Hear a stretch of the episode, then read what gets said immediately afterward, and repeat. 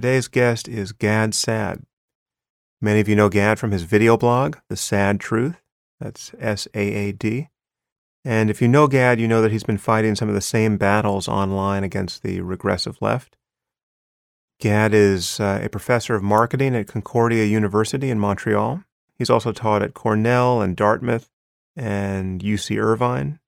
And he's, he's pioneered the use of evolutionary psychology in marketing and consumer behavior and his books include The Consuming Instinct, uh, The Evolutionary Bases of Consumption, and Evolutionary Psychology in the Business Sciences. He's published many scientific papers, and again, he regularly podcasts at the Saad Truth, S A A D, on YouTube. As you'll hear, Gad and I get into some controversial areas, and we spend a fair amount of time talking about the attendant risks of doing so. Apologies for my voice throughout. I've just been recovering from a cold, but hopefully I still made some sense. And now I give you Gad Saad.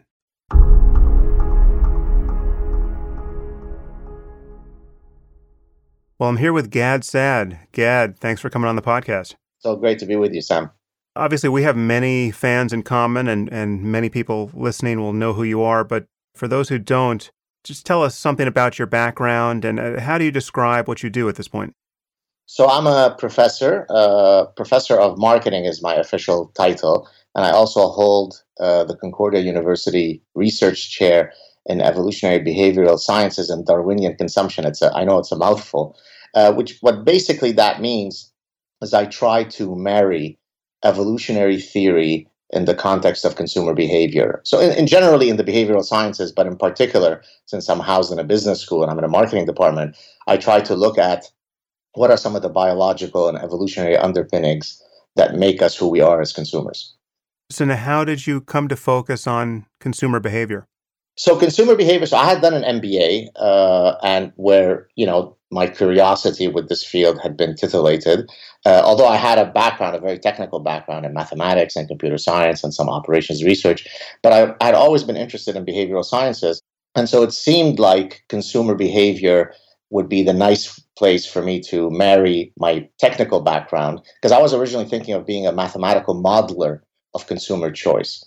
Uh, and then when I went to pursue my PhD at Cornell, uh, the gentleman who became my eventual doctoral supervisor suggested that I take some uh, psych courses. And in one of those courses, uh, Advanced Social Psychology, halfway through the semester, the professor assigned a book called Homicide, which was written by two Canadian evolutionary psychologists, where they explain criminality from a biological and evolutionary perspective. And so that was the genesis of my interest in evolutionary psychology. And since I wanted to study consumer behavior, that's where I had the idea okay, well, since no one has looked at the biological roots of consumer behavior, that's what I will focus on. For those who don't know, and they can discover your podcast on, on YouTube on the Saad Truth, you are a very committed enemy of political correctness and moral relativism, postmodernism and identity politics, and all of these other intellectual and ethical trends that seem to be going in the wrong direction. But yet you are a professor at a university. Do you ever regret getting into this swamp and, and dealing with these issues? you know, it's it's funny because you probably heard the term, of course, having skin in the game, right? Uh, it's difficult to have more skin in the game than somebody who is sort of in the cesspool of all of these ideas that you mentioned a few minutes ago, and yet try to, uh, you know, critique them from within. Uh, look, the reality is, I think that my unique personhood is such that I sort of couldn't live with myself if I don't tackle wherever I see some enemies of truth or reason uh, manifesting themselves. And so, in a sense, I can't be anything than what I am. Uh, so I regret in the sense that if I were a bit more of a careerist, if I were a bit more strategic in my thinking, uh, then I might have taken a slightly different road. But I simply can't do it. I mean, I always try to be polite. I always try to be uh, as kind as I can be uh, always have decorum, but I can't sit idly while you know the humanities and some of the social sciences are being infected with movements that are genuinely grotesque to human reason. They're an affront to human decency, if I dare say. Mm. And so I speak out against it. And so Uh, and and that, if you like, shapes a lot of what I do. I mean, of course, when you when you are an academic, when you're a scientist, you're trying to pursue some area of truth or try to get closer to understanding some phenomenon. Uh, but I think that more academics need to be using their training to weigh in on topics outside of their very limited scope of sort of official training and expertise. I I'm quite uh, astonished that there aren't more people who lend their voices. I mean, I realize that it takes a particular type of personality to put your ideas out there in front of you know a large audience, and most people probably feel more comfortable being in their lab, speaking only to their colleagues in the ivory tower. But it's a shame because these are all important issues that you mentioned, and there has to be many people who are combating them. Which of these issues, or which among the many things on the menu that people are inclined not to talk about, which do you think is the most radioactive? Do you have a, a sense right. of what gets you into the most trouble at this point? So it depends if you mean in the general campus or in science. So let's let's do both. So if we're talking about science, there was a paper that was published, I think, in 2005, either in Nature or in Science, and I think the title was "Forbidden Knowledge." Mm. What are some research questions or research topics that you should stay away from. And probably the top two ones that are, to use your term, the most radioactive would be racial differences, any research on racial differences. Uh, and then probably second would be uh, difference, uh, sex differences. Hmm. So, if you, and, and of course, that's that's definitely where I come in because a lot of the research that I do uh, from an evolutionary perspective, recognizes that we that human beings are sexually dimorphic by definition. I mean, that's how we define the species. And so, to have a debate as to whether you know there are sex differences that are innate it's preposterous to most people who are biologically inclined. But yet, much of the social sciences have you know built edifices of you know theories and empirical edifices completely rejecting this possibility. And so, from a scientific perspective, I would say probably sex and uh, racial differences.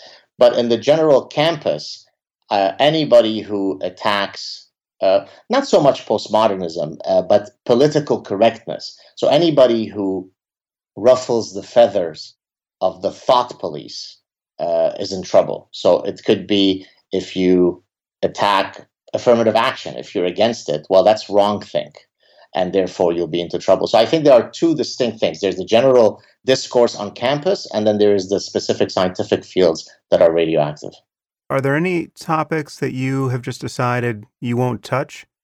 Obviously, there are topics that don't interest you, or you think to touch them would just be, you would just have no motive to touch them, or, or, or they would, you know, you'd have to have some negative motive in, in order to want to go there. But is there any topic that you think that is valid and should be productive to talk about, but it's just too damn hard to do it, so you just avoid it?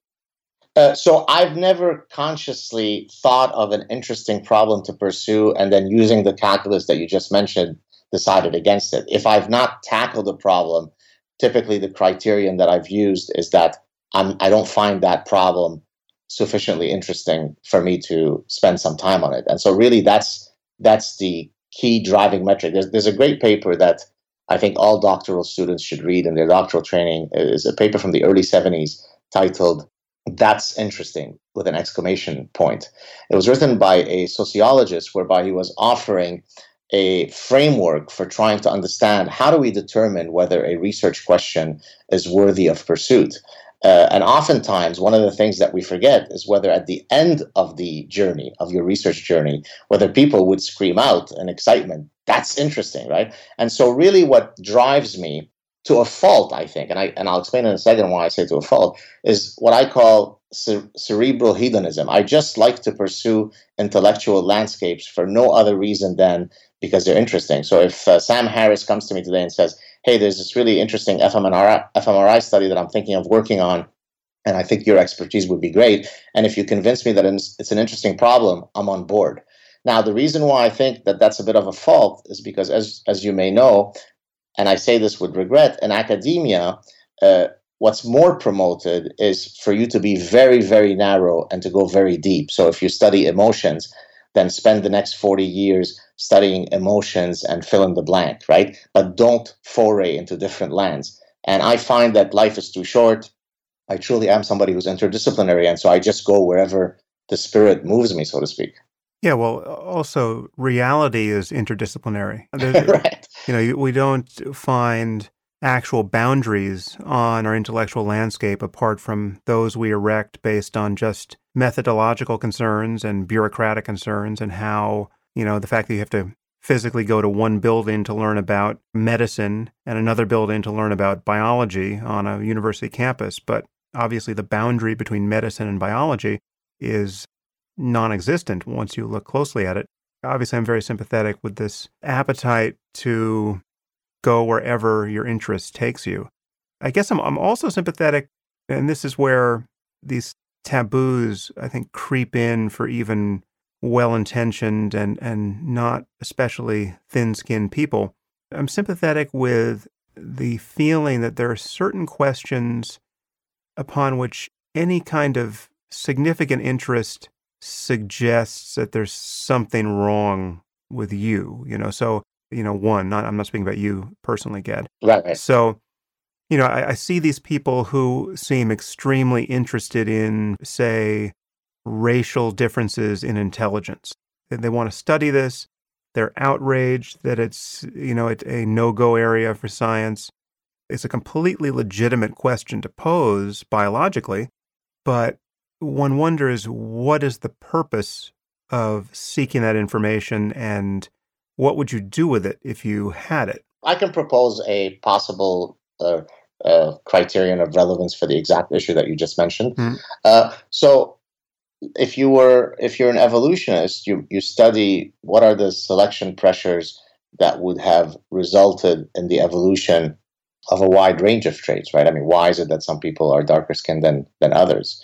Uh, and so, from a strictly theoretical perspective, one, and I'm glad you said that it's a it's a, certainly a, a, valid question to to study. One could argue: Are there uh, selection pressures uh, that have faced groups of individuals in our evolutionary history that would have resulted in the evolution of uh, you know various, if you like, intelligence abilities at the group level.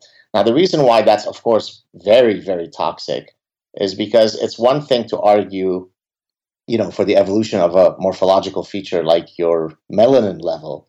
It's another thing to say group A at the group level somehow less creative or has lower IQ than group B. But from a strictly conceptual theoretical reason, it's perfectly reasonable to ask that question. And incidentally, that's exactly what Philip Rushton, who's probably the most known, he recently passed away a few years ago. So he's a guy who spent his career studying racial differences. And his argument was was roughly what I just said, which is, look, it's an interesting question to study for reasons A, B, and C. I don't have a racist bone in my body, but I follow wherever the data takes me. And then, of course, people argued, no, there is no way that you could study this question if you didn't have ulterior motives. And so then they would concoct these associations. You know, he's got he got money from the Heritage Foundation mm-hmm. Institute, and they're a nefarious group, so he must be a neo-Nazi. And I don't know the answer. I don't truly know whether he was a racist or not. But at the conceptual level, there's no reason why that should be a taboo topic. I mean, do you agree? But it, you just see that of all the topics in the universe to spend weeks and months and years fixated on, it's easy to see how people who would fixate for the wrong reasons right. would be interested there. And you, you can see them seize upon the data, such as they are with Glee. But the irony, of course, is that both sides of this issue are taboo. So, for instance, if you wanted to talk about a given community and why they may not be thriving to the degree that some other is, and you're going to ask the question, is there a genetic reason for this? Well, that's obviously taboo. Right. But w- what's left for you to consider at that point is a cultural reason for this, but to say that there's something wrong with a given culture is also taboo. So right. you have just taken off the table the only two facets of reality that science can deal with. And so you you you can basically say nothing scientifically about differential degrees of thriving in various communities and you know that's obviously not a uh, a great situation to maintain for centuries in science. It's interesting that this taboo really only works in one direction because if you're looking for good things about a culture, if you're saying that Asians are showing some aptitude academically or, you know, let's say quantitatively, or, you know, Ashkenazi Jews have shown a history of real literacy and, and a contribution to intellectual life disproportionate to their numbers, as is undeniable. To look into the biological or cultural basis of that, it may be taboo in some quarters, but it's certainly less taboo. Well, what's interesting about, I mean, you're, you're talking about nature, nurture, and genes and environment. I think on average, people would construe the genetic explanation as more taboo than the cultural one, if only because it is perceived, at times wrongly so, that it is more immutable, right?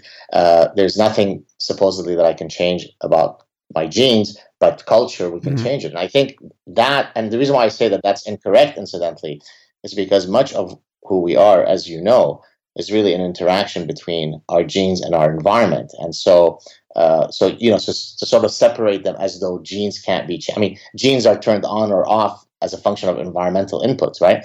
So people have a wrong idea of what's immutable or not. Hmm. Uh, but I think that point is really at the root of, I think, a, a, our common friend Steven Pinker. I mean, when he took on the blank slate, and I've taken it on uh, uh on my own from in my own research I mean, the blank slate is is really appreciated within the social sciences precisely for the reason that we're mentioning right now, which is, uh, you know, it's nice to believe. It's a very hopeful message. It's nice to believe that no one starts off in life with anything other than, you know, equal potentiality, right? And that it's only you know the nefarious forces of our environment and socialization and so on that take us down the life trajectories that we go down that's a nice message so anybody can be lionel messi anybody can be einstein anybody could be michael jordan so i think a lot of the uh, the nonsense that's been spewed in the social sciences over the past 100 years is not because you know most social scientists are you know walking degenerates who don't understand uh, anything about life. It's I think it comes from a good place, right? So, for example,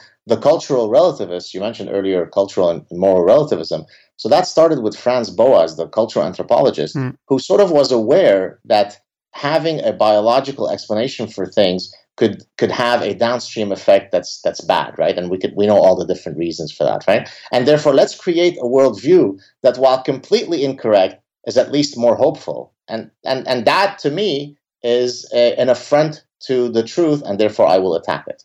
Again, I, I'm a little torn on some of these issues because I do see some of them as just not being a direction worth going. I mean, actually, it's interesting that because this is really not my bent at all intellectually. I, I just tend to go where the facts lead. But I'm sympathetic with the idea that certain types of research, certain facts, which can be as factual as any other, can be so reliably misunderstood or misappropriated that it's on some level knowledge not worth having. There's nothing to do about it necessarily, or if there is, that's not obvious. And the result could be reasonably expected to be bad or or unproductive for society. And so I still think that this the search for racial difference in specific areas like intelligence or, let's say, aggression.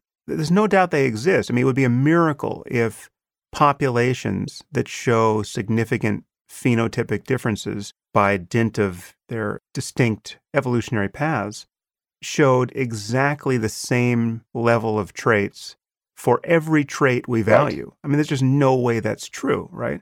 So if we could really get down in a fine grained way to the details here and scale all these different populations on intelligence and empathy and aggression and everything else that is psychologically interesting to us. What then, right? And it, this does come back to what you said about a misunderstanding of just what it means for something to be genetically determined or to have its basis in biology. Because obviously, as you said, ideas modify the regulation of our genes, experience does. The brain is not a closed system, the brain is in dialogue with the world. So the boundary between nature and nurture is not hard and fast. And if you look closely enough, it right. really doesn't exist. So when you're talking about the ways that are left open to you to use this knowledge, you're not talking about changing the genomes of people to improve them. At least you're not talking about that yet. And Also, there's a misunderstanding that creeps in that, that the variance is likely to be significant enough that it would be rational to judge someone based on the population they come from. Let's say it's, it's just a fact that Koreans are, on average, better at math than white Americans. You know, I'm just making this up, but let's say something like that's true. Sure. And you you introduce me to a random Korean and a, a random Caucasian, it would not be rational for me to think I knew anything about their mathematical ability based on their racial characteristics. But no one's going to, to follow that, really. And people are just going to make these blanket judgments about populations based on the facts we find. Right. And incidentally, by the way, what you just mentioned, I mean, yes, you took the most toxic of the topics, racial differences, but almost verbatim, what you just said has been used to, to uh, cast a negative light on anybody who does sex differences research, right? Uh, and people say, well, you know, why can't you study something that unites us? Something. I, remember I, I received once a a review, you know, reviewer's comments. Uh, I submitted a paper to a top journal. So, you know, why are you so focused on sex differences? What's the point of that? Why not study something that unites us? Well, the reality was I was studying sex differences in information search prior to choosing or rejecting a mate, right? How much information are do men need to acquire or women before they decide that they've seen enough information to either reject a, a, a, prospective suitor or to choose a suitor? So this was really at the intersection of information search and mate choice. And by definition the nature of that research question was about a sex difference right? I was using principles from biology to argue why I would expect a sex difference. Well, this particular reviewer, I mean, in line with some of the language that you use, said, well, what's the point of that? Why not study something uh, that transcends our sex, that unites us? And that is a bit of a arbitrary point to take. And I mean, I, if I could just draw another example, I mean, uh, F- uh, Fermat, right, the, the French mathematician, hmm. developed theories or proposed or proved theorems you know several hundred years ago that collected dust for several hundred years. And then today many of these principles are used in cryptography. Well had he used the benchmark then of i better do applied research that has clear immediate application value he would have never done this. So i think when it comes to the issue that we're discussing i tend to be a purist. If whatever i'm doing adds to this sort of greater pantheon of human knowledge in a way that's valuable then go for it. That that's my benchmark. Yeah, well, but, but then you, you smuggled in value there at the end, you know. So the question is, what is valuable given that there's an infinite number of things we can study and there's not enough time to do it? I totally agree with you. Obviously, my bias is in the same direction as the one you right. expressed. So to some degree, what the noises I'm making now are are a kind of devil's advocate position. Sure. You know, I think the idea that any of these kinds of questions are taboo is ultimately dangerous because the reason why it's taboo is because we're living in a cultural landscape where people are are defining themselves in terms of the the narrow communities they're a part of. It's the problem of identity politics. I mean, there is no result. I, I can tell you, there is no result that could come out about Ashkenazi Jews that I would take personally right? Right. The sky's the limit. I mean, it could be, you know, everything from penis size to acquisitiveness. I mean, I'm just trying to imagine what would offend people, right. but it's just, there's nothing, right? And for me, clearly that we have to get to a time where basically everyone feels that way about the community that they're in based on these superficial differences with respect to skin color and, and all the rest. So I'm sympathetic with your bias here, but I do recognize that it's just, though the, the landscape is changing, there are different trends here, and in some ways it's changing for the worse. And, and we have, as you say, say, this commitment to political correctness, especially within academia, and especially among the young, that is making it impossible to talk about things that are obviously hugely important to talk about, not you know racial difference in, in intelligence, but things like the spread of political Islam. So right. that's I worry that if you attach yourself to too many controversial things and, and aren't kind of curating your your offense a little more carefully, and again, I, I, I speak not about you personally, but sure. you know, all of us, you, you sort of wear out your welcome. So that's the reason why I haven't gotten the offer from Stanford. Otherwise, there's no rational reason why it hasn't come yes, yet. right, right, right. And that's a, an obvious problem that people have to consider. You know, is what happens to your career when you touch any of these topics. I mean, when, when you think about someone like Charles Murray, right? Right. Who, who I don't know. I, I mean, I've met him once briefly, and you this know, the, the, the bell curve guy, right? Yeah, so he wrote The Bell Curve with his colleague, who I think has passed away, and that was a hugely controversial book, obviously. And and, and honestly, I, I never even read it, right? And I- and I haven't read the chapter. I think it was just one chapter that was the the epicenter of the controversy. And I don't, you know, frankly know whether what's in there justifies any of the opprobrium that has been heaped Right. upon him. But you know, there's no question that his life has been affected by this. You know, I, I'm sure everyone who collaborates with him or introduces him as a speaker has to, on some level, apologize in advance for his history of controversy. And some of it might be totally unwarranted. Again, I don't know. But whenever I have looked into one of these scandals, like Larry Summers at Harvard, he was speculating about a different degree of variance in male and female populations with respect to math ability. And his remarks, they're just as plain vanilla speculation as you could imagine. And yet he was, you know, hurled out of Harvard for it. In any case, uh, that's the landscape in which we are being asked to function. And I think you do have to sort of pick your battles, although I, I seem Right. to pick so many of them that I, I, it's, it's kind of strange coming from me. But luckily for you, you're outside of academia, so in a sense, it affords you a bit more leeway, right? You're not in the viper's den, so to speak, right? Yeah, but I, you know, obviously, I still want to be taken seriously and given a fair hearing when I decide to open my mouth. And I have certainly paid the price for having touched so many of these topics. And even this conversation we're having now will be readily spun against me. And what happens is you wind up building all these friction Right. points where you you have to start a conversation dealing with the thing that someone heard about you that in, in fact is not true. And again, I, I see that I I am contaminated by this with respect to other people. So you know, I see you know someone says, "Oh, you got to have Stefan Molyneux on on your podcast, right. And and so I take a look at what he's been saying and what's being said about him, and I think I don't have the time to figure out whether this guy is really a racist crackpot. And, and to some degree, everyone is dealing with this problem, and, and, and certainly they're dealing with this problem with respect to people like ourselves.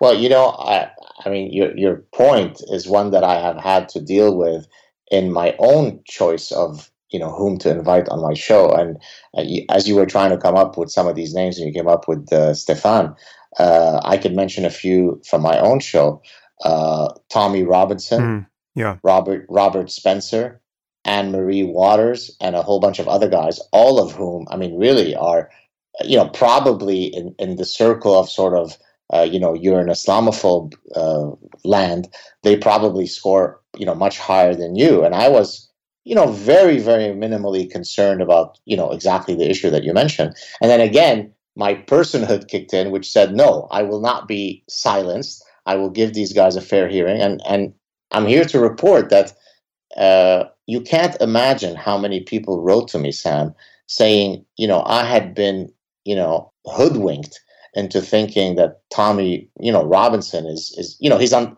he's basically Mengele, you know, from the Yeah. Nazi Party, right? Yeah. And then I heard him speak on your show, and he struck me as very very reasonable and very measured. I mean, I mean he's not he's not the most eloquent guy in the world, if if I may say, uh, but he's certainly bright. He's measured, and their opinions were changed. So it's a fine line. I mean, on the one hand, I understand. We, we, we don't live in a vacuum and we don't want to be fighting the fights. And of course, you fight them probably a hundredfold more than I do. Uh, but on the other hand, if we if we succumb to that mob pressure, uh, then they're basically dictating whom we can speak to. Correct?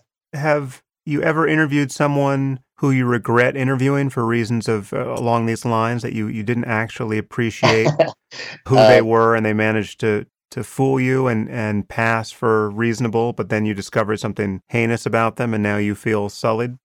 Yeah, right. So I, I have to be a bit diplomatic, which is not easy for me. Uh, there is one gentleman that I interviewed who I think it would be pretty fair to say uh, he is an Islam apologist on steroids.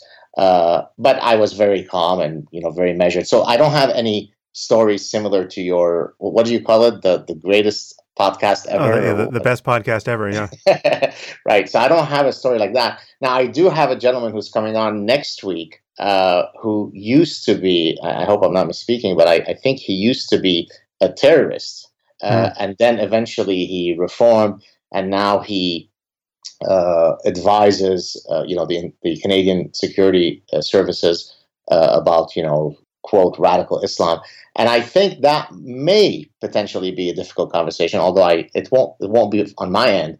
But I sort of noticed he put out a couple of tweets where he started accusing me of, oh, so is this what I should expect? You're an anti-Muslim uh, bigot type of guy. And then I wrote him privately and I said, look, if if this is the kind of discourse that we're going to end up having, then it's not really very fruitful. If if, if you think that simply questioning you on some issue of, of Islam is going to you know, have this appellation thrown at me, then it's a useless conversation. And he said, no, no, no, okay, brother, no problem, we're, we're good. So I don't know. So I haven't had any that remotely match your level of, you know, craziness on your podcast. But uh, hey, the future is long. You never know. Although that craziness is, is of a different sort. So what I'm picturing here is talking to someone who you, you really should challenge on specific points because they, they have said crazy, divisive irrational things in the past, but they're just not saying them on your show. So, so you get them there, and you know it turns out this person's a, a grand dragon in the KKK, but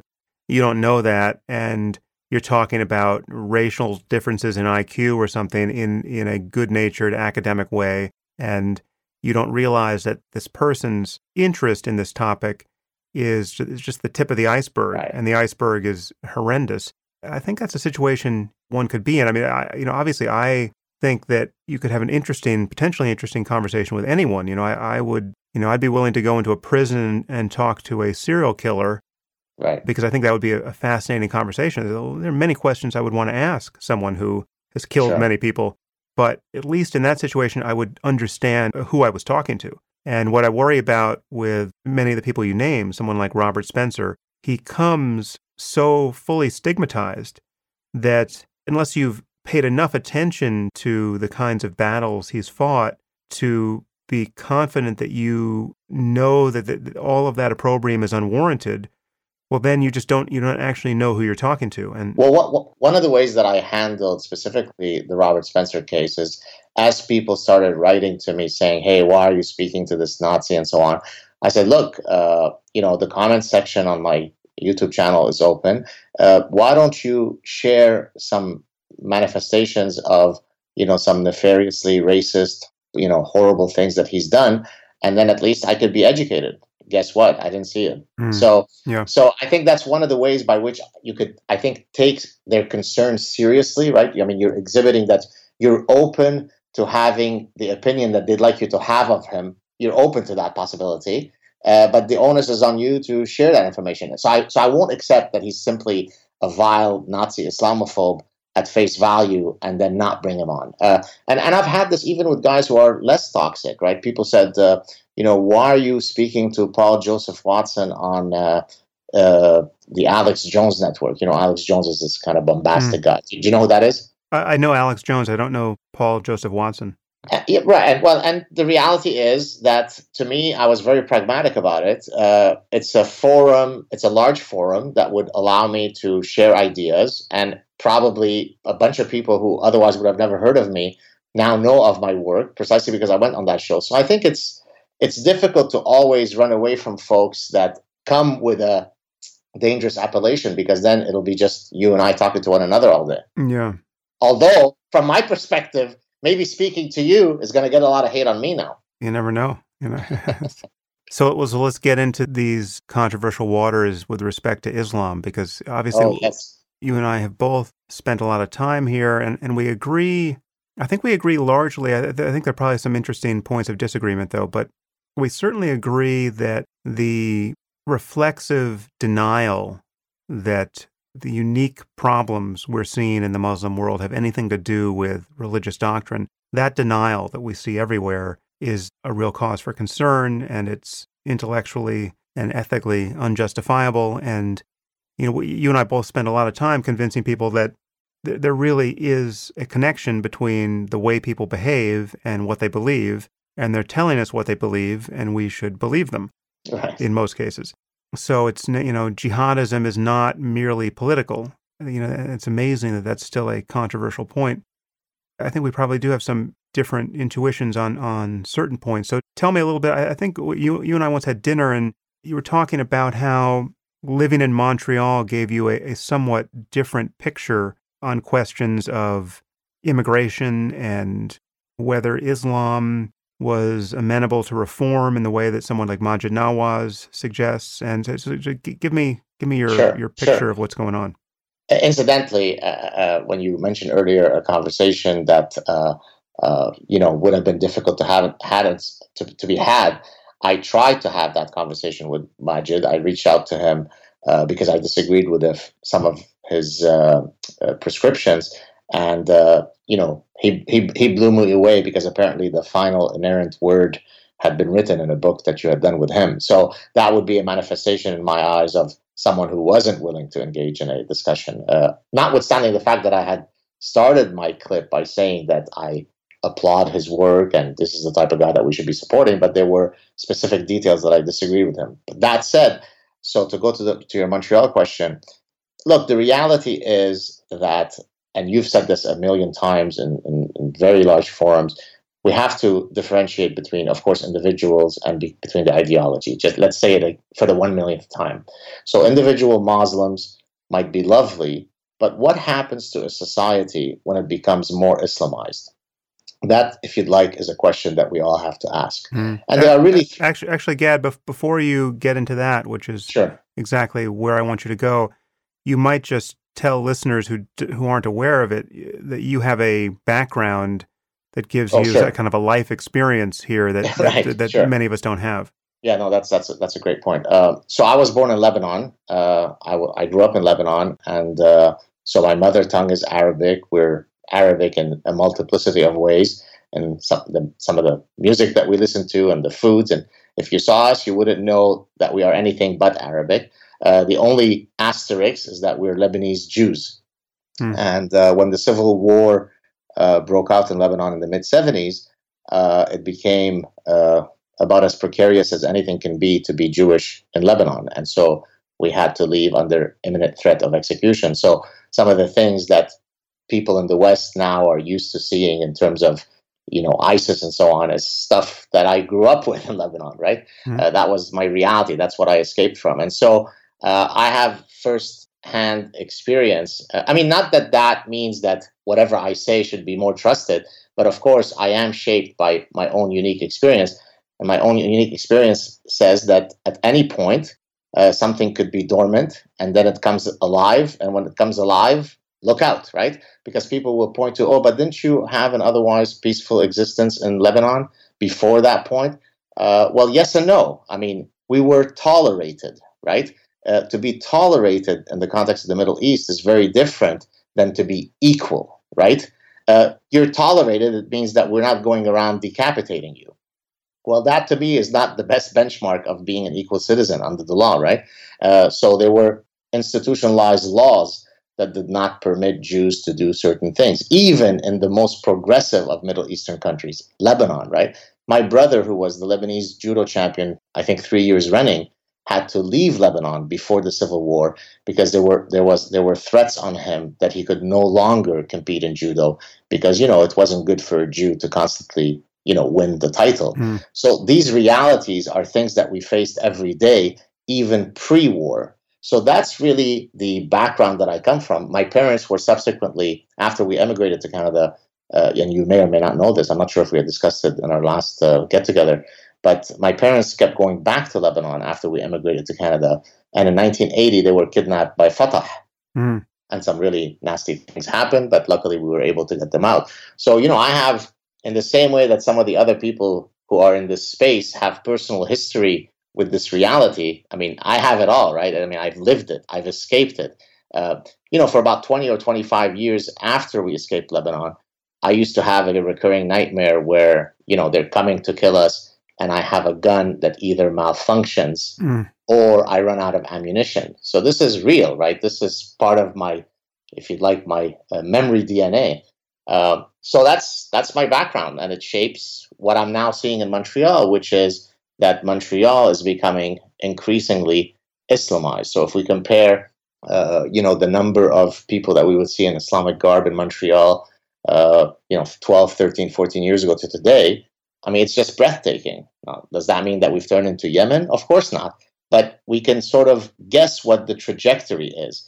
With more Islam, is there more peace? Is there more tolerance? Is there more freedom of speech or less? I mean, it's a it's a very simple calculus, right? In the same way that at the end of every day, we can determine whether that day I've put on weight, nothing has changed in my weight, or I've lost weight. We could ask the very same question. When Islam becomes a majority in a particular society, is it for the better? And by better, I mean by all the tenets that we hold dear in the West.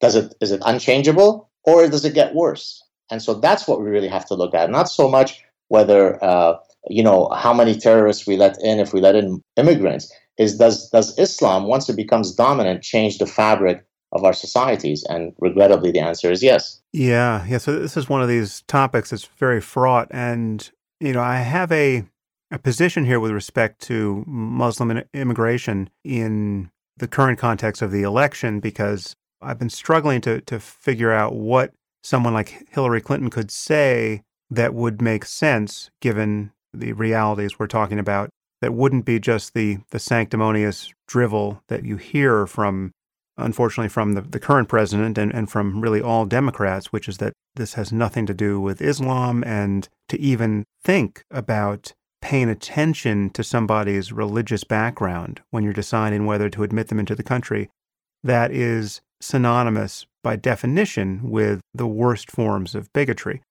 So, as listeners to this podcast know, I'm not a fan of Donald Trump's, and yet, if you catch him in the midst of a single sentence or something that purports to be a sentence, you you will hear a more honest note struck here. It'll be something like, "Listen, this is this is coming from one religion. It's Islam, and we know this, and we can't lie about it. And it, therefore, the fact that someone has a Muslim background tells us something about the possibility of one that they're jihadist, and two that they harbor opinions. Now I'm starting to speak in a way that Trump wouldn't, but that they may in fact harbor opinions that are deeply inimical to everything we value culturally free speech and the rights of women and the rights of gays and all the rest.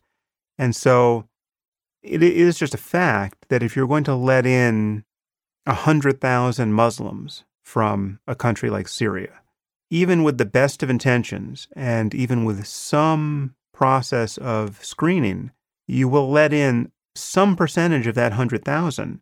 And you know what that percentage is, by the way, Sam? Do you want to take a guess what that number is?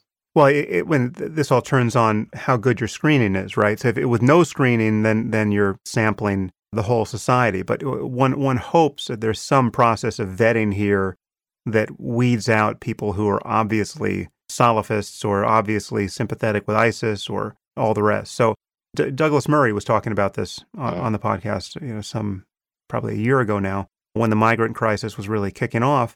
No matter how good your screening is, you have to honestly acknowledge that no screening paradigm is perfect and that there's so much political correctness on our side that one you know has good cause to doubt whether any screening procedure would be of the sort that you and I would support, right? So like are, are they are they really going to ask intrusive questions about a person's religious convictions and are such questions sufficient to tease out attitudes? I mean, let's say let's say you could screen out all the jihadists by you know magically asking the right questions.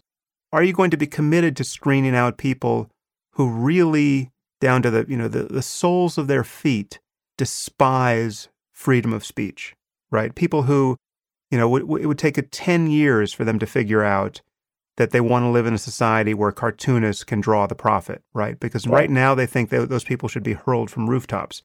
The numbers of people who believe that in the Muslim world is far in excess of anyone who would say they support ISIS or even jihadism.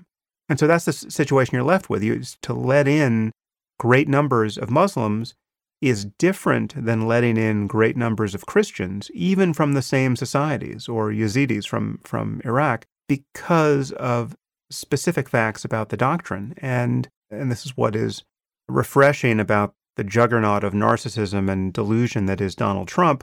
Most people are in denial about this reality, and it's, it's something we just have to honestly talk about. Now, now, I say all this believing that the prescription of not letting in Muslims or not letting in anyone who could be Muslim from any of these societies is not workable and, and in fact not wise for the reason that many sanctimonious liberals espouse, but obviously they, they espouse it in the context of not actually acknowledging the nature of the problem. I mean, the, the buffer against Muslim extremism and the only prospect for reform in the Muslim world is Muslim moderation on some level. So it, has got to be, at minimum, it's the ex-Muslims, right? It's the it's right. it's it's someone like, you know, you know Sarah Haider, right? Right. Who who who just who you know you know ten thousand Sarah Haiders given huge platforms. That's what the world needs. And if you keep Sarah Haider out because she came from the wrong country, or you keep Faisal Saeed Al Mutar out because he came from Iraq and he was Muslim, those are the people who have to be empowered, and those are the people who have to, who have to be given all the resources we can muster, and those are the people who we need here, and and then we need people who are just like them in their commitment to liberalism and pluralism and tolerance and rationality, but who, for whatever reason, are still identified as Muslims, like Maajid Nawaz you know, you need people like that at the mosque in Montreal or New York or Houston or Los Angeles. And those are the people who are the, you know, our early warning system against and really our immune system against the, the spread of, quote, Islamic extremism. So if we just followed the the Trumpian line of saying, okay, you know, no more Muslims, I, I don't see how we have taken the step to empower the reformers? So, look, I completely agree that somewhere between Trump's prescription of no more entry of Muslims and the open door policy of the you know ostrich brigade lies the sweet spot. The problem is, or, or or it may be a problem or not, or we may or may not disagree, is where that point is from my perspective, I struggle with this issue all the time because no one probably knows more nice and decent Muslim. Probably no one has more Muslim friends than I do by virtue of my background, right? So obviously, at the individual level, there is no discussion to be had. There are very nice Muslims, there are very bad Muslims. We're talking here about statistical regularities, right? Our brains have evolved to detect statistical regularities. I mean, that's a central feature of the architecture of the human mind. Mm. The reason why we don't go down a dark alley, I, I, I uh, satirized uh, an argument that Lawrence Krauss had made about how statistically it's insignificant the likelihood of you dying from uh, terrorism, so don't worry about it by using the following analogy, right? I took the data from all murders for a particular year in Canada, which is very small. Your chances of dying of murder in Canada is unbelievably small. If you look at the number of murders in Canada that were committed in Dark Alley, which is a subset of that, it's astonishingly smaller. Yet most of us, when faced with the choice of walking, eh, you know, in a public uh, street or in a dark alley, we refuse to walk down that dark alley. And so then I, of course, I satirize it as you know we're being dark alley phobic, right? The reality is that it's a, it's a numbers game, and the reality is if you let in hundred thousand people from those countries, where you know many many surveys show that the rate of genocidal anti-Semitism is you know ninety five percent, ninety eight percent, ninety nine percent. So that's a really small minority of ninety nine percent of people, right? And now, if I as a Jew say, you know what, I'm not really comfortable with 95% of 100,000 new people coming in who I know hate me and my children. Is that a rational position for me to take? Now, if you keep those values at the door the minute that you come in, if there is a magic way by which we could decontaminate you from that hatred, then come in, my brother. I don't care if you're brown or white or blue or Muslim or not. But to the extent that we don't have that magic machine, then the numbers that we let in has to be such that it doesn't have any capacity to irrevocably change the character of our society, right? When you're letting in 1 million people to Germany, hmm. it doesn't take much of a demographer by looking at the differences in fertility rates to say, look, I can predict that in 40 years, you guys are going to have trouble. Why? Well, because when Islam becomes in the majority, chances are you don't get John Lennon singing Imagine while holding hands with the Jews. We know that. We've got 1400 years of history of that. So we, you know, we just have to be honest about it. Now, in the case of Trump, uh, this is where you and I quote have a disagreement. I agree with everything that you say about Trump. I mean, I, I, loved your analogy about him being a balloon that goes in different directions. Is that what was that? Can you can you remind us what that analogy was? A picture of his mind, or at least the way I see his mind, is you know, if you hold up a balloon without tying off the end and release it and just watch it fly chaotically around the room. That's that's how I view the quality of his uh, of his mind and attention. Right. So now let's so let's take Trump versus Clinton as relating to Islam. Uh, there are different decision rules that we can use in making a choice. So, for example, we could take all of their attributes that define them, and then we choose that candidate who scores higher on the greater number of attributes. And then maybe if we use that decision rule, well, then Clinton wins. On the other hand, there is another rule called the lexicographic rule, which basically says look at the most important attribute for you. I mean, if you were choosing toothpaste, the most important attribute might be price. So I choose the toothpaste that has the lowest price. That would be called the lexicographic rule. Well, if we if Islam or immigration is the most important issue to you, and you are somebody who is willing to choose a president based on the lexicographic rule, then to the extent that you and I would probably agree that Donald Trump has a better handle on this issue than Clinton, then you would choose Trump, and it would not make you irrational. So all I'm saying is that we have to be a bit more nuanced, and I'm not I'm not attacking you here. I'm just saying in our general discourse, we have to be more nuanced than to say, you know, she's presidential and polished, and you know, he's a decapitated chicken without a head who just utters random nonsense. Uh, the truth lies somewhere in between. In my case, I know for a fact, uh, and I hope I'm not being presumptuous, that irrespective of whether Trump or Hillary Clinton come in, at the end of four years, very little is going to change in terms of the economy and all the other things. The sky is still going to be the same color, so to speak, and the sun is still going to rise in the same way.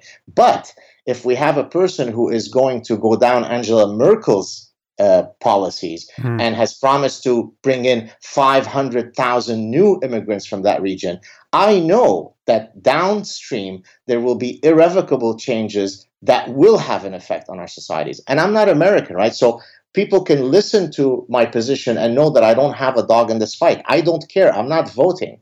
But I know what happens when Islam becomes dominant, notwithstanding that most Muslims are perfectly lovely. So, therefore, I look at the issue that I think matters most to my children and yours, and I say, which of these two candidates scores better on that? And then maybe I'll go with the one who scores better, and that's it. What do you think of that logic? Yeah, well, I just don't. I wish our, our, situation was that rosy, but I just think, given the nature of Trump's mind and given the kinds of things he has said, you just can't be a single issue voter with with respect right. to this election because I mean he's said sufficiently crazy and world destabilizing things that if taken seriously and, and they were they were uttered earnestly they're just they're they suddenly pose bigger problems than Islam, arguably. You know, so for him to say that maybe we want to default on our national debt or basically renegotiate it like it's a you know failing casino, you're talking about destroying America's standing in the world and maybe kicking off a global recession. You know, it's just it's insanity and global warming being a Chinese hoax. I mean, all the, I mean, the kinds of right. things that come out of his mouth are enormously important and just so ill considered as to be, uh, you know, just I can't believe that we're in the situation of, uh, uh, you know, where his proximity to power is something we're actually having to, to contemplate and respond to. The only thing standing between him and more responsibility than any person has arguably had in human history is the deeply flawed candidate of Hillary Clinton. You know, I mean, it's just, right. it's a terrible situation. I, I agree with you that this is it's a huge issue. It's not. I don't know that it's the most important issue given just the other things in play. We've got nuclear armed Russia actively hacking our election. We got one candidate celebrating it. there's so many things going on that have nothing to do with Islam that are huge. So you're thinking, if I could summarize what you're saying to put it in sort of in decision making terms, his uh, superior position, whatever that means, on Islam uh, does not sufficiently sh- sway you uh, in comparison to all the multitude of other ways on which he scores in an inferior way to Hillary Clinton, so that when you look at the total package, you simply have to go with Clinton. Is that a fair sort of summary of what you're saying? Yes, because and his position on Islam is only superior superficially. It's not it's not right. based on him actually understanding what's going on in the world. He clearly doesn't. He quite famously mistook the Quds force for the Kurds. You know, I, I, I, would bet my life he couldn't utter more than a single sentence about the difference between Sunni and Shia Islam, and could certainly could not tell us. It's a huge difference, you know, huge. Uh, yeah, and, and he, but he, yeah, he could, yeah, exactly, and he couldn't tell us where, you know, on the map you would place the, the, the Sunnis and the and the Shia. There's no reason to believe he understands what's going on in the Middle East or anywhere else with respect to Islam. He just knows there's some there's a problem with Islam, and there's not a problem with Mormonism of right. the same sort. And so we're, we're right to be worried about it. So that much he understands. But there's no question that Clinton understands that too. And arguably, the thing to worry about, at least if you're a liberal with her, is that if anything, she's too hawkish with respect to Islam. It's not that she doesn't understand that only one religious community on earth is reliably producing this death cult behavior. No, she understands it and she's happy to fly predator drones all day long and kill these people, you know, eh, somewhat indiscriminately if you're, you know, on the left and, and you're judging that practice.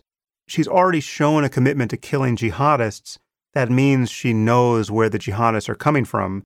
She's not oblivious to the problem. Now, when you talk about somebody like Angela Merkel, who has let in what seems to be a crazy number of refugees and economic migrants without having really thought it through, I just don't see that as something that is at all likely to happen in the US. I mean, one, we're, we can absorb more people, but two, we're not going to let in nearly the same numbers, I think, well, I've heard I've heard the numbers, and I and, and I I guess we'll have to check the veracity of those numbers. But I seem to have read somewhere that she's committed to letting in up to half a million, increasing whatever Barack Obama has done right. fivefold.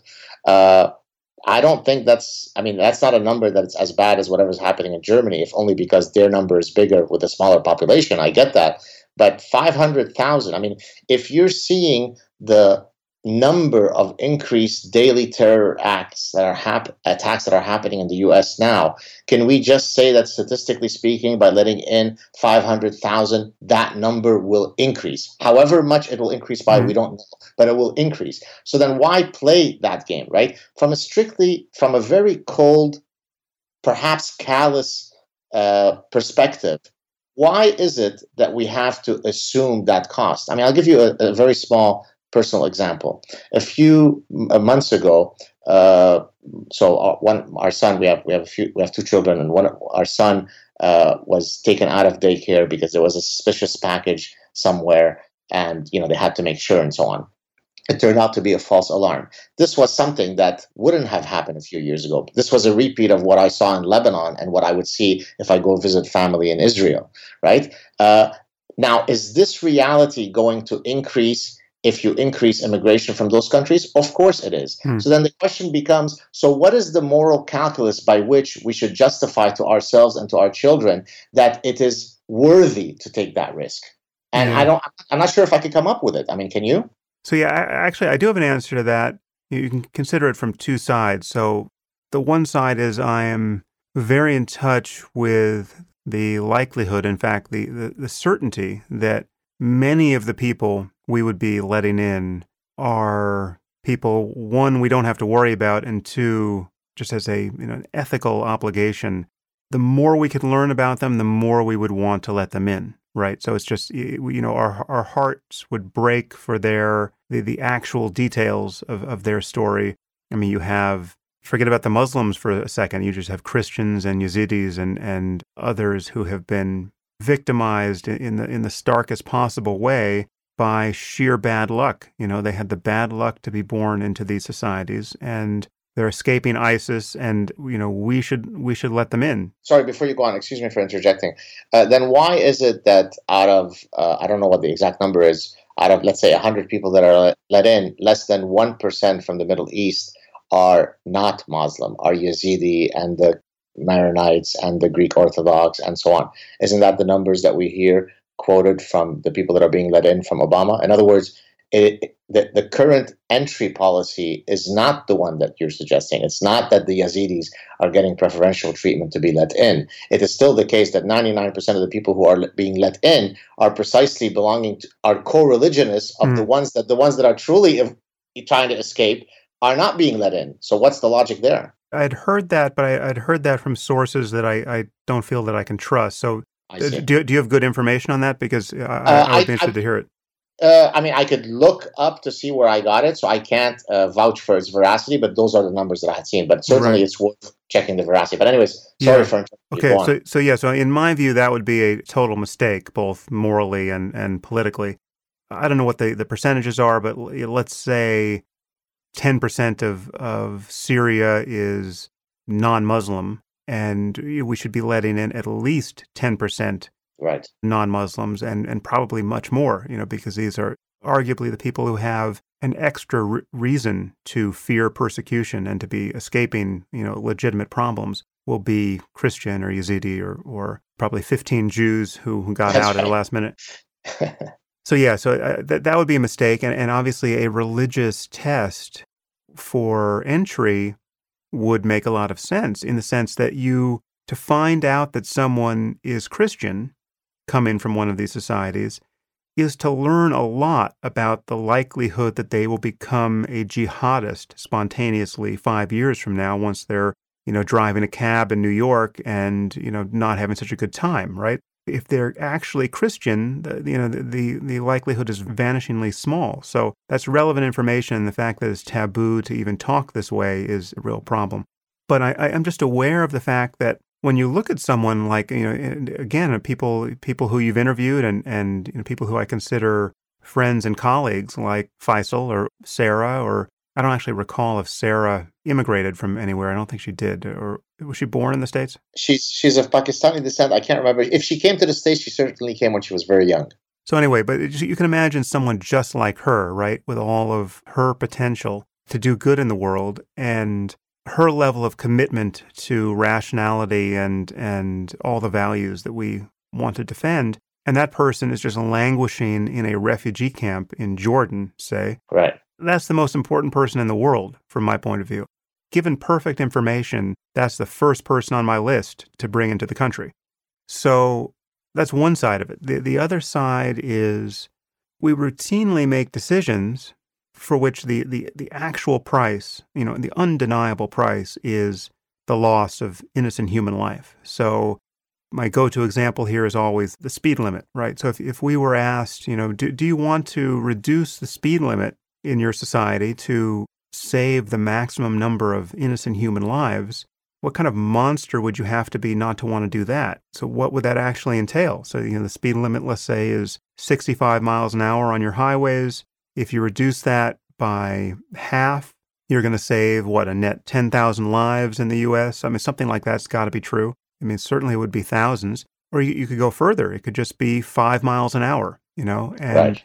And then it would take you would just wouldn't be able to commute anywhere really, realistically, and society would have to proceed along different lines. Well, when you actually look at why people don't want to reduce the speed limit, I mean, the, the reasons aren't even the good reasons of well, listen, the, the, the, economic cost of doing this would then also tally in losses of life, right? You'd, I mean, you would just be destroying so much human wealth. You would just need, need only calculate the mortality points you earn doing that. Forget about that. People just like to drive fast. It's just fun. Right.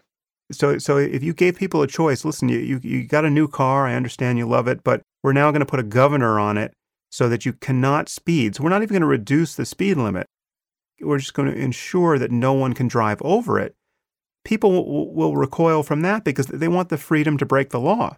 Right. They have a nice new car. They want to be able to drive 75 miles an hour, even though there's no place they ever go where that's the speed limit or 85 miles an hour or whatever it is. And so there are these frivolous attachments we have that we know translate into spilled blood on the pavement. I mean, literally, this is true, right? So, mm-hmm. What should the price be for texting while driving, right? There are people who are still can't figure out that they shouldn't be texting or reading their email while driving their cars. And some number of these people, it's just a matter of statistical fact, some number of these people are going to be driving over other people's children in a crosswalk today, right? right? It probably exceeds drunk driving as a, a reason for needless human death and injury on our roads at this point. So, what should we do to people who are caught texting while driving? Well, we could get very draconian about this and change the behavior and save a lot of lives really quickly. You know, actually, we could take these people and just drop them into ISIS held territory in Syria and not let them emigrate. Right? right. We, we could we could put them in the refugee camp. So and we could put this on television, right? We could have a pay per view special where you take, you know, the, the the thirty people, no matter who they are, who were caught texting while driving in Beverly Hills today, and just airlift them to Syria and say, okay, you guys, you know, do could, could, could one of those people be Ben Affleck? He might do very well over there. the claims of death and suffering are fungible here, and we can sort of move these pieces around and then decide, you know, which lives we want to save. And so I, I don't view the lives lost to terrorism as fundamentally different from the lives lost to car accidents and anything else. Obviously, if it happens to your kid, it's the worst thing that's ever happened.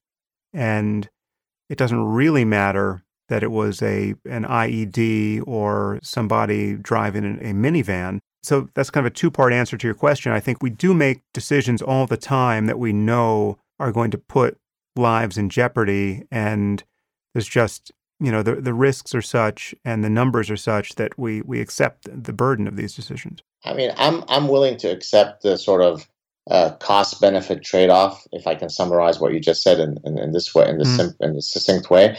The problem, I think, is that the cost benefit analysis that you've mentioned uh, at least if, if I understood it correctly, is relevant at any particular temporal point. At time t equal x, let, let's let your calculus be operative. The problem, though, with when we're talking about Islam, is you have to take a longer view of this issue. And that is, it's not just how many people will die in the next year or today versus how many people like Sarah Haider will be saved and Faisal, who are lovely people.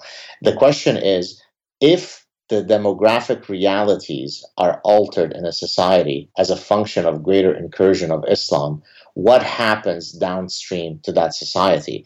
Once you incorporate that longer sort of intertemporal view to your calculus, then I think you might change. And again, I don't want to come across here as I'm the hawkish guy on Islam, while Sam Harris is the gentle, more moderate one. Uh, but what I'm basically saying is that look, I'm all for having a very ethical and moral uh, program for letting people in, whether they're Muslim or not. I don't care. But it has to be taken with two fundamental ideas. Number one, the people that we let in, we, we are entitled to say, what do they bring us as benefits? In other words, you're not obligated to, to become friends with people that you otherwise don't share many values, right? In your personal life, you do make a decision. I'd like to be friends with people who hold these beliefs, and I don't want to be friends with people who hold these other beliefs. By the same token, at the aggregate level, a society is allowed to say, I only wish to allow entry to those who exactly are willing to abide, support, enforce the ethos of the West. And if you hold views and values, irrespective of who you are, if tomorrow there's a new religion called uh, purple uh, that is antithetical to those views, then I don't have a moral obligation to let you in because you are to wreak havoc to my society. Maybe tomorrow, maybe in a hundred years, but it will happen. And we have tons of data to support that narrative. So why not speak openly about honesty about it? Donald Trump is wrong. He's extremist in his views. And every ostrich liberal idiot is wrong. Somewhere in the middle is where the truth lies. And I think you and I, I think we both try to find that sweet spot, correct? Yeah, I think we agree about certainly the, the, the structure of the right answer. Right. I actually, I think, you know, if you and I were doing the vetting, I think we would probably agree about each individual case too. And I'll tell you how I could, I, if I could interject again. Yeah. Uh, uh, there's a game that I satirize, but frankly, the satire is very accurate. It's called Six Degrees of Kill the Jew. And the game works as follows, and it comes from my personal experience. Do, do you really need six degrees? It, very good. I'm trying to be charitable here, Sam. Uh, so basically, the way the game works is Ahmed comes to the room. I say hello to him. How many exchanges does it take before we converge, especially since I speak Arabic and therefore he certainly doesn't know that I'm Jewish, before we both converge on let's go kill the Jews, right? Mm. And the reality is this is how it typically goes. Hi, Ahmad, how are you? Fine, let's kill the Jews, right? Uh, so, you know what? I don't want people who adhere to that. And until I have a magic machine that allows me to look into your heart honestly and know whether you hold those beliefs or not, then I'm under no obligation to let you in. So, I, and I don't know what the answer is. And I realize that the discourse that I'm giving right now sounds as though I'm being very harsh. And I'm not, because obviously, as I just said, of the top 100 Muslims that I know, every single one of them is a lovely guy that doesn't fit the kill the Jew stereotype, right? But that doesn't say anything about the greater issue, right? And I, frankly, it's a conundrum. I don't know how to solve it. Do, do you know anything at all about what the vetting procedure is like? Uh, I don't. The only thing I can say, I mean, in Canada, I think it was Ali Rizvi, whom we both know well. Yeah. Uh, I think he had said, I, I, hope I'm not misattributing this story to him, but I, I, think it was him who said that when he came to Canada, I think it was something like a 12 to 18 months, you know, vetting pro, like the whole process took that long. So if let's take that number, let's take the smaller end of that number. It's 12 months. So how could it be that under pre Justin Trudeau, if it took 12 months to clear Ali Rizvi, what is the new magical vetting process that has allowed us to bring in 25 to 50,000 Syrians and vet them in a astonishingly quicker manner than that which Ali Rizvi faced, right? So, I mean, without knowing anything about the details, some shortcuts must be happening, no? Yeah. And again, one can only imagine that the role played here by political correctness in greasing the wheels has got to be a dangerous one. Given the kinds of conversations I've had with people who are close to the levers of power, I have no confidence that people are disposed to ask the sorts of questions that we would wish they would. And, and, and certainly the idea that no one on the on the side of the, the vetters could unabashedly say, well, we are really looking for Yazidis and Christians first because this solves so many of our problems. I mean, because one, we know we're not going to take in everybody. There's just no way we can do it. So if, if our quota is 500,000 and we know we have 100,000 Yazidis who are struggling to, to come in, well, let's just take those straight away. That would be a taboo thing to do. Right. Or it certainly seems based on what people have said on this topic. And that's just just madness from my point of view that, that you would tie one of your hands behind your back in the vetting process and not take advantage of what the population statistics are get, are handing you, right? Which is we have these communities which we know by definition don't pose any of the problems, or at least the most grave problems we're worried about. And one could expect would be doubly grateful for having gotten out of the hellhole of sectarianism that you just now rescued them from. But it, it would be fascinating to actually talk to somebody who's who does this, you know, who is who's actually there in the room and who could tell us the kinds of questions that get asked, the kinds of documentation people have. I mean, I just I can't imagine how you can ever be truly confident that you understand who someone is apart from discovering something like, oh, they happen to be a Christian it's easy to see you would catch some number of people expressing the kinds of sympathies that you, you would think would link up with many other things that you would find dangerous. But if someone's committed to just deceiving you, you know, if, if, if it's true that ISIS is sending people who are committed jihadists and they're coming into the migration crisis with the conscious intention of gaming the system so as to wage jihad in the West, it's hard to see how you would catch such a person. But see, again, I think that maybe one of the differences between your discourse right now and the way I view the problem, and here I'm going to appear maybe more hawkish than you, is that I really think that the catching the jihadists is a small part of the bigger problem. I do agree with you about that. Okay, yeah. So, but but I think that most people, even those who would agree with much of what you and I say, don't take that additional leap. It's a question of what does it take before you irrevocably change the character of your secular, liberal, modern society, right? If I walk downtown Montreal 15 years ago and every girl is in a miniskirt of every race and nationality and faith or non faith, that's the Montreal I know. If now half those women are in burqas and niqabs and hijab and so on, it, you know, it really doesn't take Einstein and Newton to understand what will happen to our society. Notwithstanding the fact that most Muslims will be here, will be lovely and kind and guys that I would want to have tabbouleh with. But that's not the point. The point is what happens to the greater society. So until our politicians are able to sort of enunciate this position, and I think, frankly, mm-hmm. right now, the, the one who comes closest to it, as much as you might despise him and as buffoonish as he is, is Donald Trump. And in the European context, one who is perhaps much more eloquent is Geert Wilders, right? Hmm. I mean, short of these two leaders, there's really no one who is engaging in an honest discourse. I mean, is that does that sound accurate? I mean, do, do you know anybody else? Again, I, I can't sign on to Geert. To, no, no, no, actually, no. I, I could sign on. I mean, he he is talking about this problem at least articulately, and I know he knows what he's talking about. Now, he again, he's one of these people who, if I had him on the podcast, I wouldn't quite know who I was talking to because he says many things that I've agreed with, but obviously he also comes in this toxic nimbus of right. claims about his own intolerance that I would have to find some way of giving some proper shape to. So, so I, I don't actually know who Wilders uh, really is. But again, I totally agree that the larger issue is one of the norms and, and other values that, that any population shares or can be reasonably expected to share. And I mean, so, so for instance, how often do you see someone in a burqa or a niqab?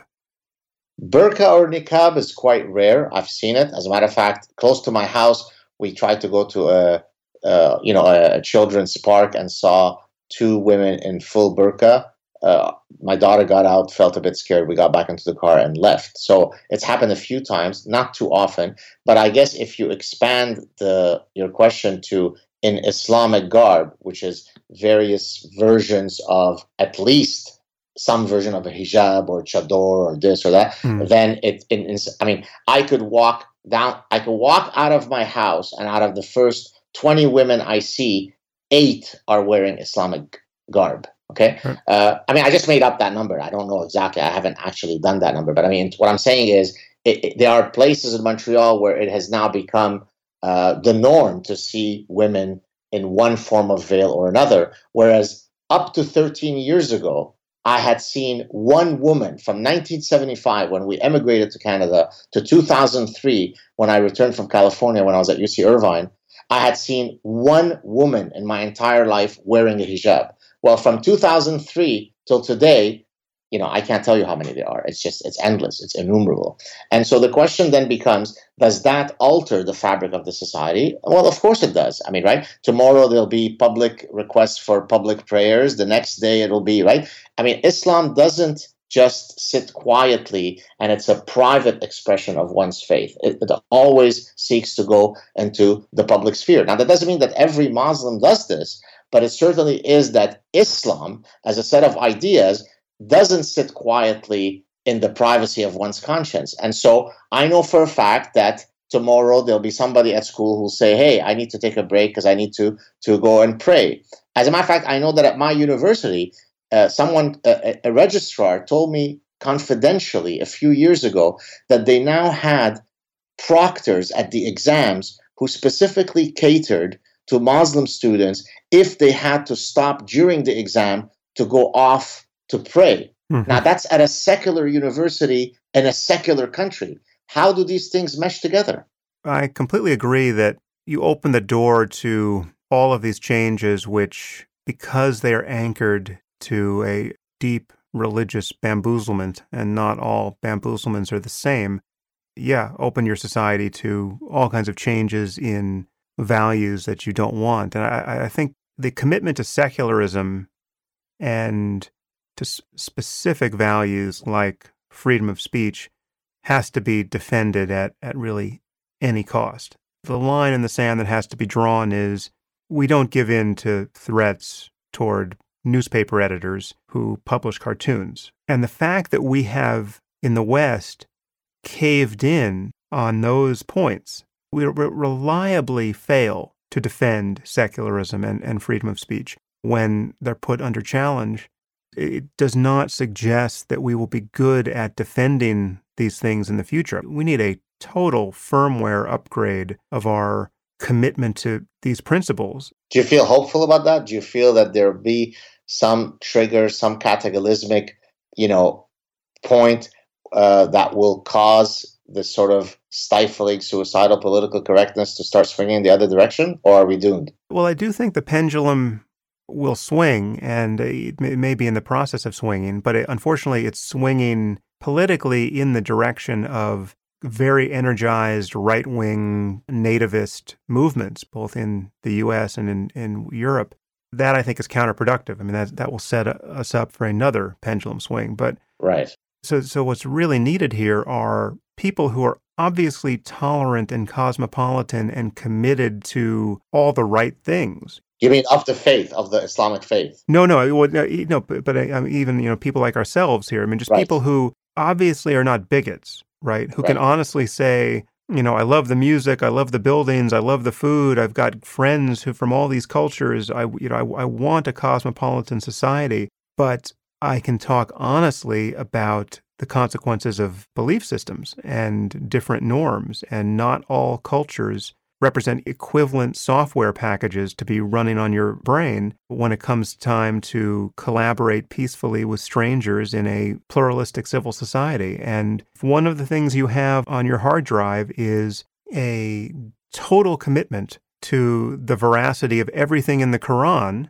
and a commitment to defending that claim against all critics with violence if necessary, well, then we've got no place for you in our society. And right. so, I mean, th- there is a deal breaker within the Islamic worldview, which just has to be spelled out, and Muslims have to be encouraged, cajoled, enticed, and, you know, when push comes to shove, coerced into reforming that, you know, indigestible bit of nonsense, which is giving us, you know, Islamism and jihadism and a commitment to all of these obviously destabilizing and, and, and divisive principles. So let me, I'm glad you mentioned the word reform because I think that's one of the issues where, uh, you know, uh, given your work with Maajid, uh, where we might disagree. See, I think that this piecemeal attempt that Maajid is trying with, uh, let's take this particular hadith and let's look at it in this way and let's do the mental gymnastics that gets us the Olympic gold medal for mental gymnastics to reinterpret what that means, that's going to ultimately fail. Because that th- those types of reform attempts, it's not as though he's the first to have thought of that. There's that there's a history of that going back, uh, you know, a millennium, right? That the question, if you're re- truly going to do something in the you know landscape of reform, it has to be a cataclysmic uh, Reformation. You quote, discover a new revelation. I'm, I'm, I'm being slightly facetious, but I mean, the point will still hold. You have to discover a new revelation that abrogates all the passages that are violent. So, in the same way that you took the abrogation from being peaceful to now the violent ones are relevant, right? The Meccan versus Medinan uh, mm-hmm. dichotomy. Now you come up with a single new revelation that, with one swoop of the brush, gets rid. But this little minutia, right? I mean, in Arabic, a letter is haraf, right? You can you cannot change a single haraf. You cannot reinterpret a single haraf in the Quran. So one could argue, doctrinally speaking, that which he is attempting is complete nonsense, right? I mean, now we can debate and we can do the mental gymnastics, but the reality is it's not as though others haven't attempted that. So there has to be a much quicker way. And I mean, you're the one who actually has said, look, these, these people are holding very dangerous views with 21st century weapons. So we don't have the luxury to sit around and go through the authenticated hadith and the non authenticated hadith and sort through them and decide which letter we're going to reinterpret. That's what I call the holy 3M of apologia misunderstood, misinterpreted, mistranslated.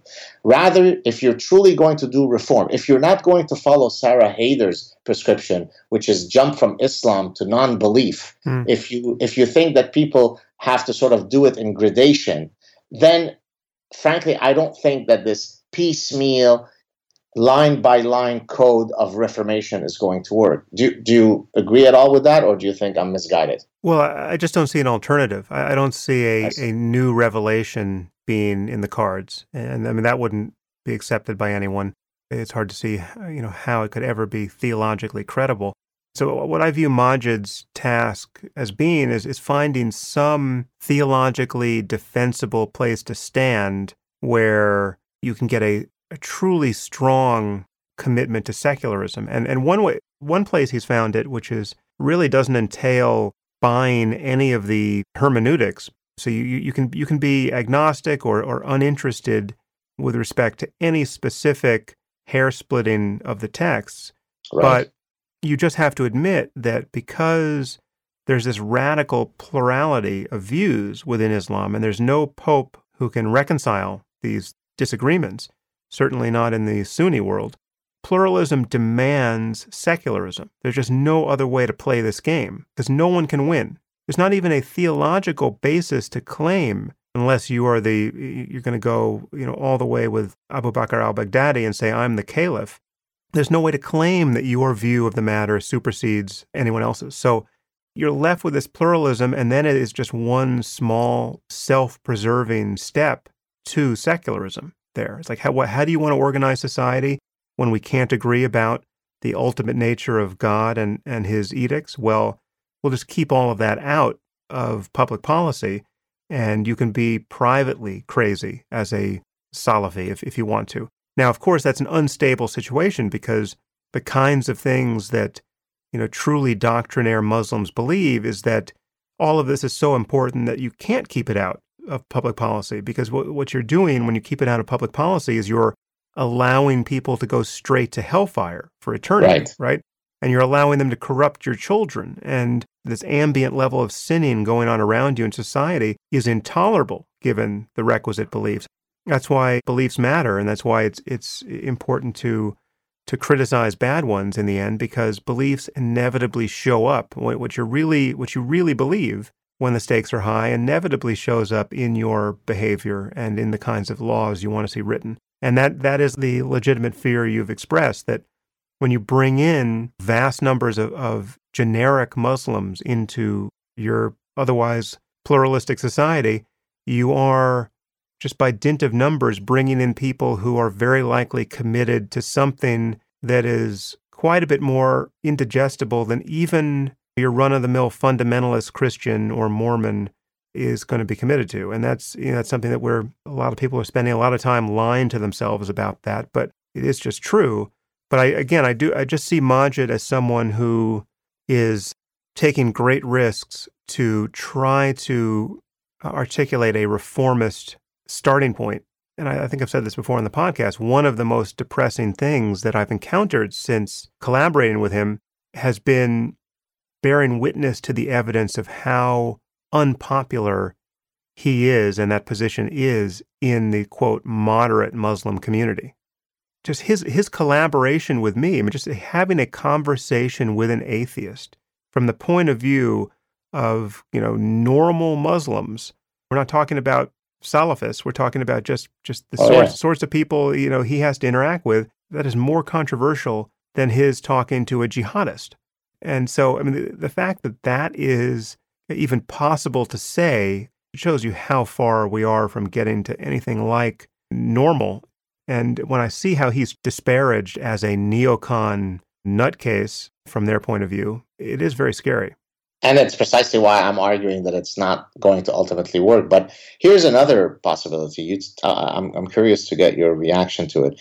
And uh, and I should I should start with by prefacing it uh, in terms of I, am not sure how I feel about this, but I, I recently had a conversation with Andrew McCarthy, who is who was, I think, the lead prosecutor, federal prosecutor on the original 9/11 uh, case, you know, the 1993 one with the blind sheikh and mm-hmm. so on.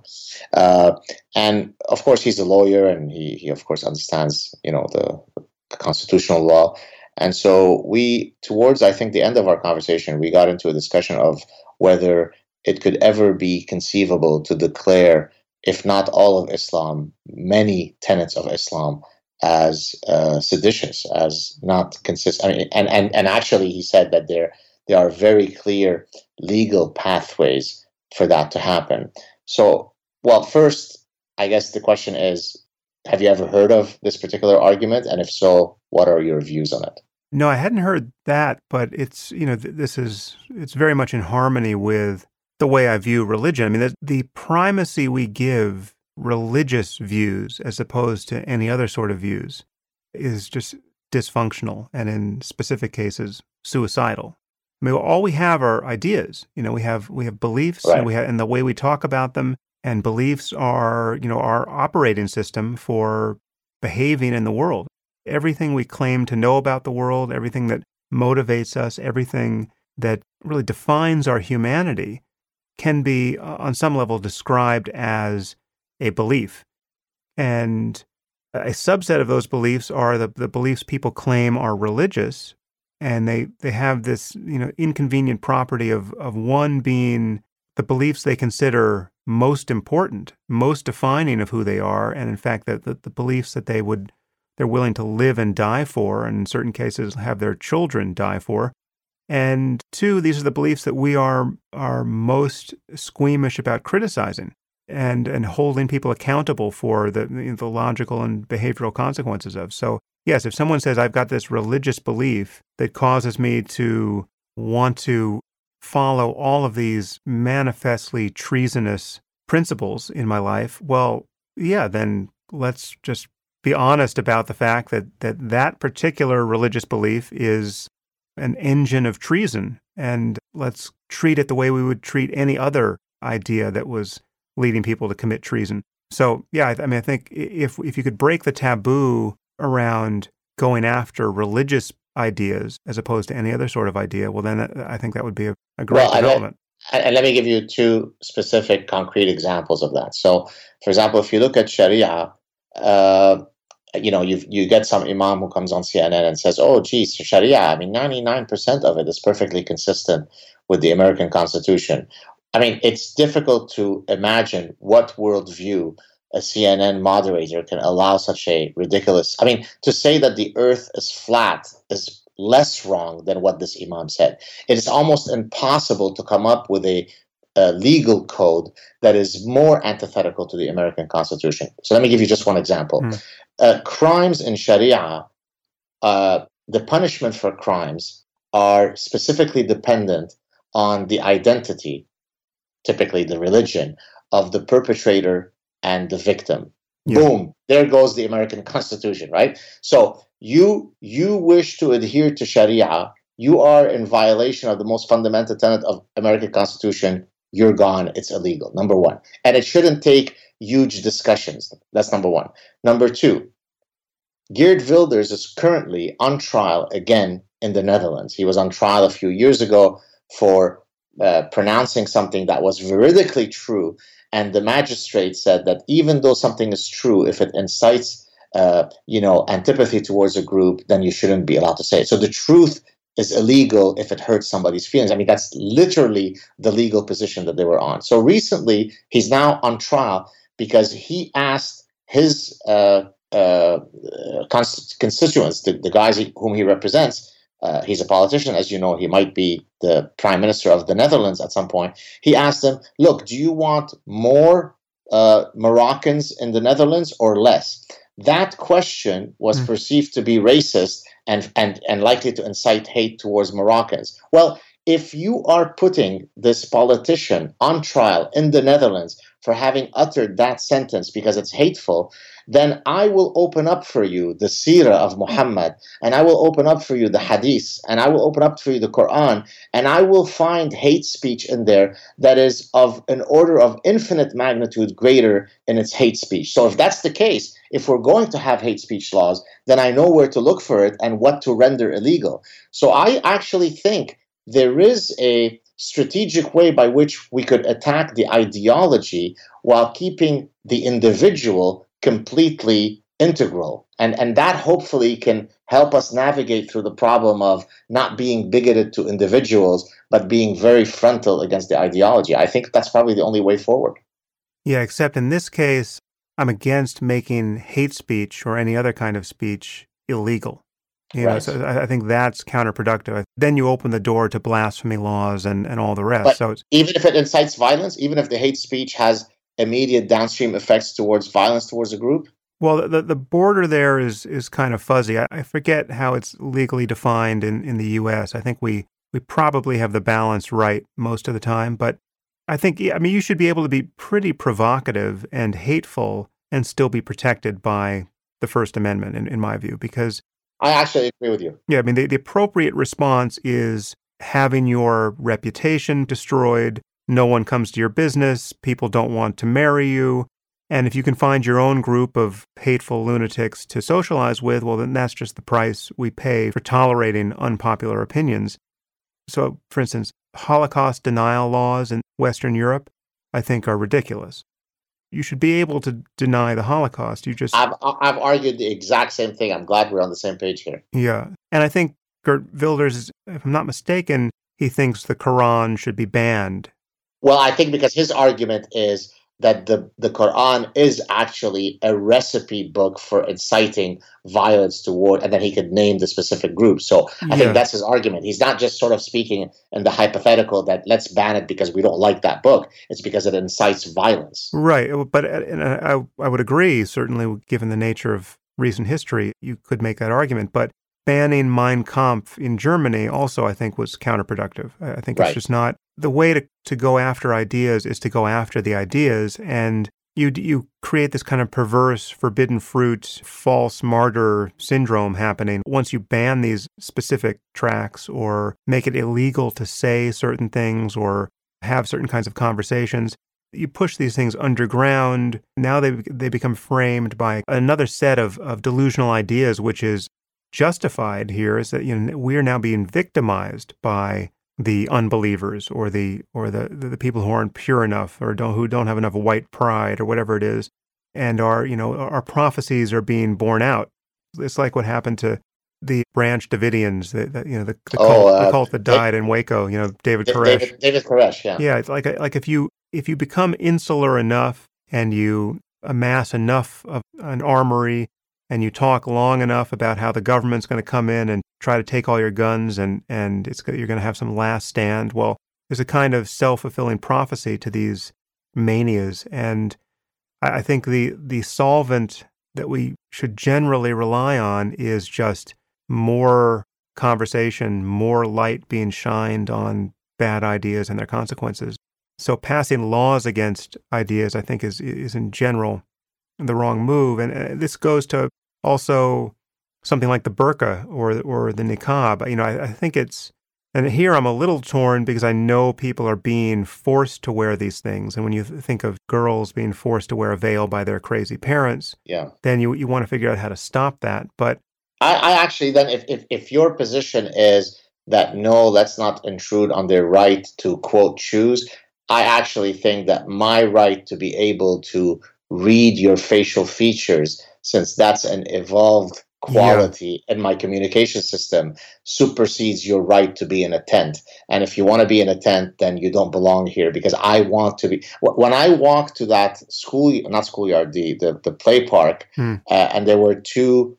I, I'm guessing women, but they could have been anybody, right? I can't tell who they are who were in black and we all froze and i come from that land and my daughter got scared and we got back into that car then my rights lost there and therefore uh, no, I don't. I don't think that we should allow uh, that expression, especially yeah. when we do know that it is actually seldom. I, I don't think many sane women when not forced in one way or another. Force, by the way, of course, doesn't have to be I'm going to behead you if you don't wear a burqa. Force could be that this is the norm within our uh, system and you better abide to, to it or else you'll be ostracized, right? So that is force also. Well, no, I don't want that in my streets.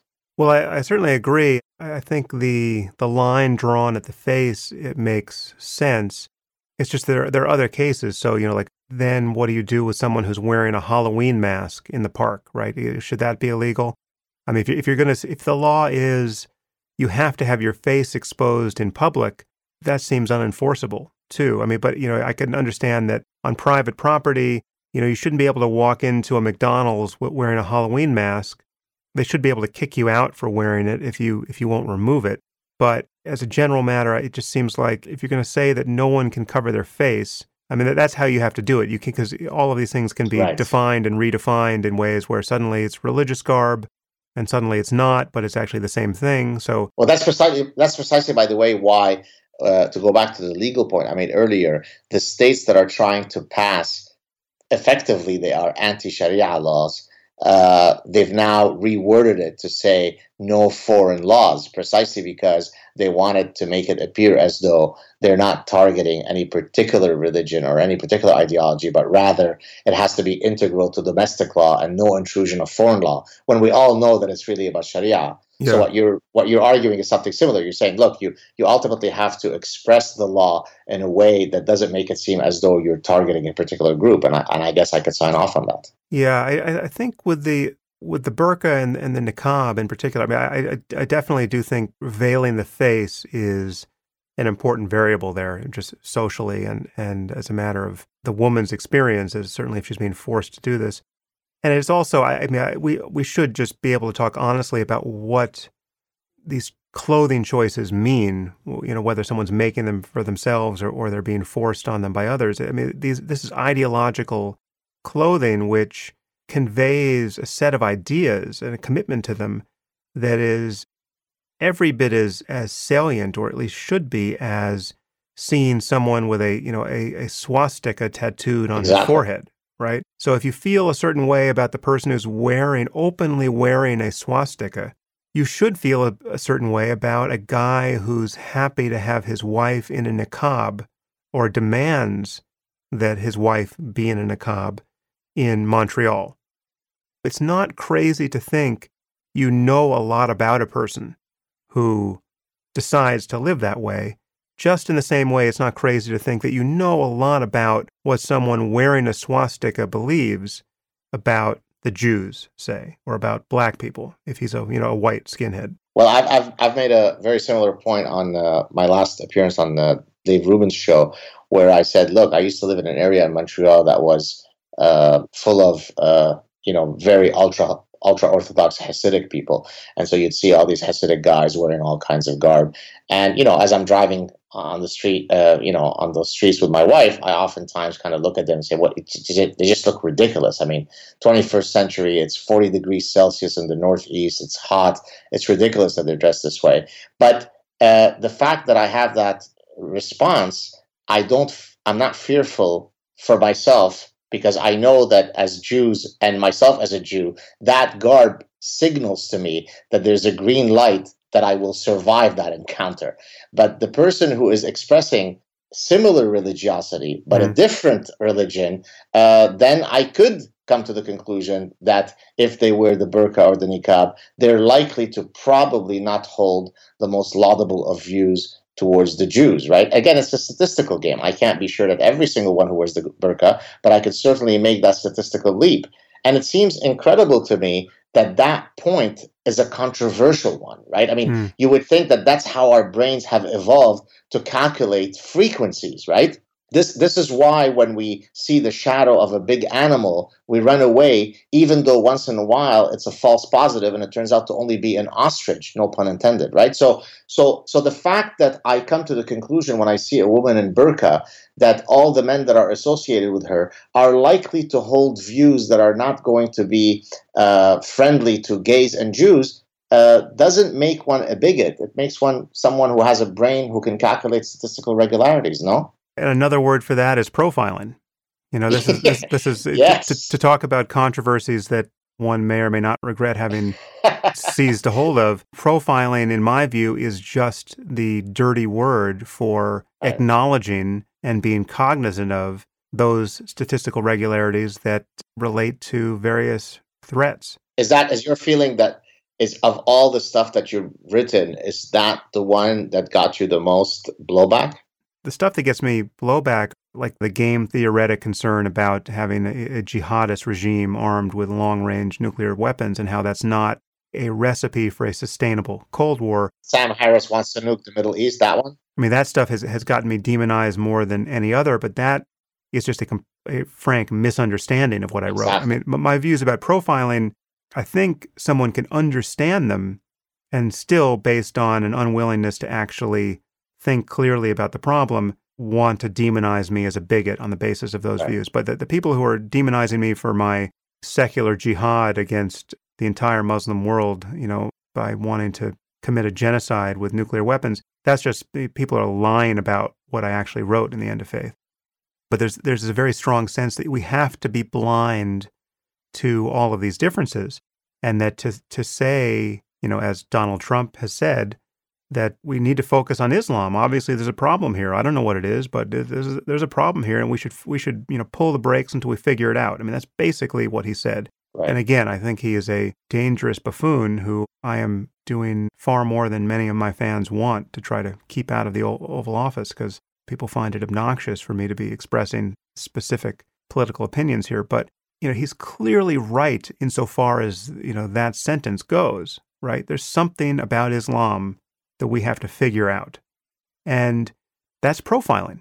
And right. it is for the person on the left who doesn't want to think clearly about the world at this moment, that is just as obnoxious and intolerable as saying that black people are inferior to white people. Right. Or I mean right. just just just fill in your clearly bigoted racist trope and to, to not see the difference there and to not see the reasonableness of acknowledging that there's a reason why we're not having this conversation about Mormonism right now. The Mormons are not blowing themselves up. You know, for all the stupid things Mormons are doing, and there are many of them, they are not destabilizing whole societies with their commitment to sectarian violence. So, in any case, you, I, I think you and I uh, totally agree on on that topic, and we've approached the two hour mark and oh yes we're kind of at the end of, of, of human energy whether it's ours or, or our listeners. But it's really been a pleasure to talk to you gad. Oh likewise. That was great. Uh, look forward to the next one. Yeah yeah. Keep it up and, and in closing here tell people where they can find you online so uh, if they want uh, to check out my clips on YouTube, it's the Saad Truth, S A A D, which is my last name. So the Saad Truth. If you just enter that, you'll find me. Uh, on Twitter, it's at Gad G A D S A A D, and then I also have a public Facebook page. I don't remember the exact URL, uh, but it should be easy to find. Don't, please don't send me uh, requests to connect on my personal page. Please go to my public page. There you go. Once again, a pleasure, Gad, and to be continued. Thank you so much, Sam. Talk to you soon.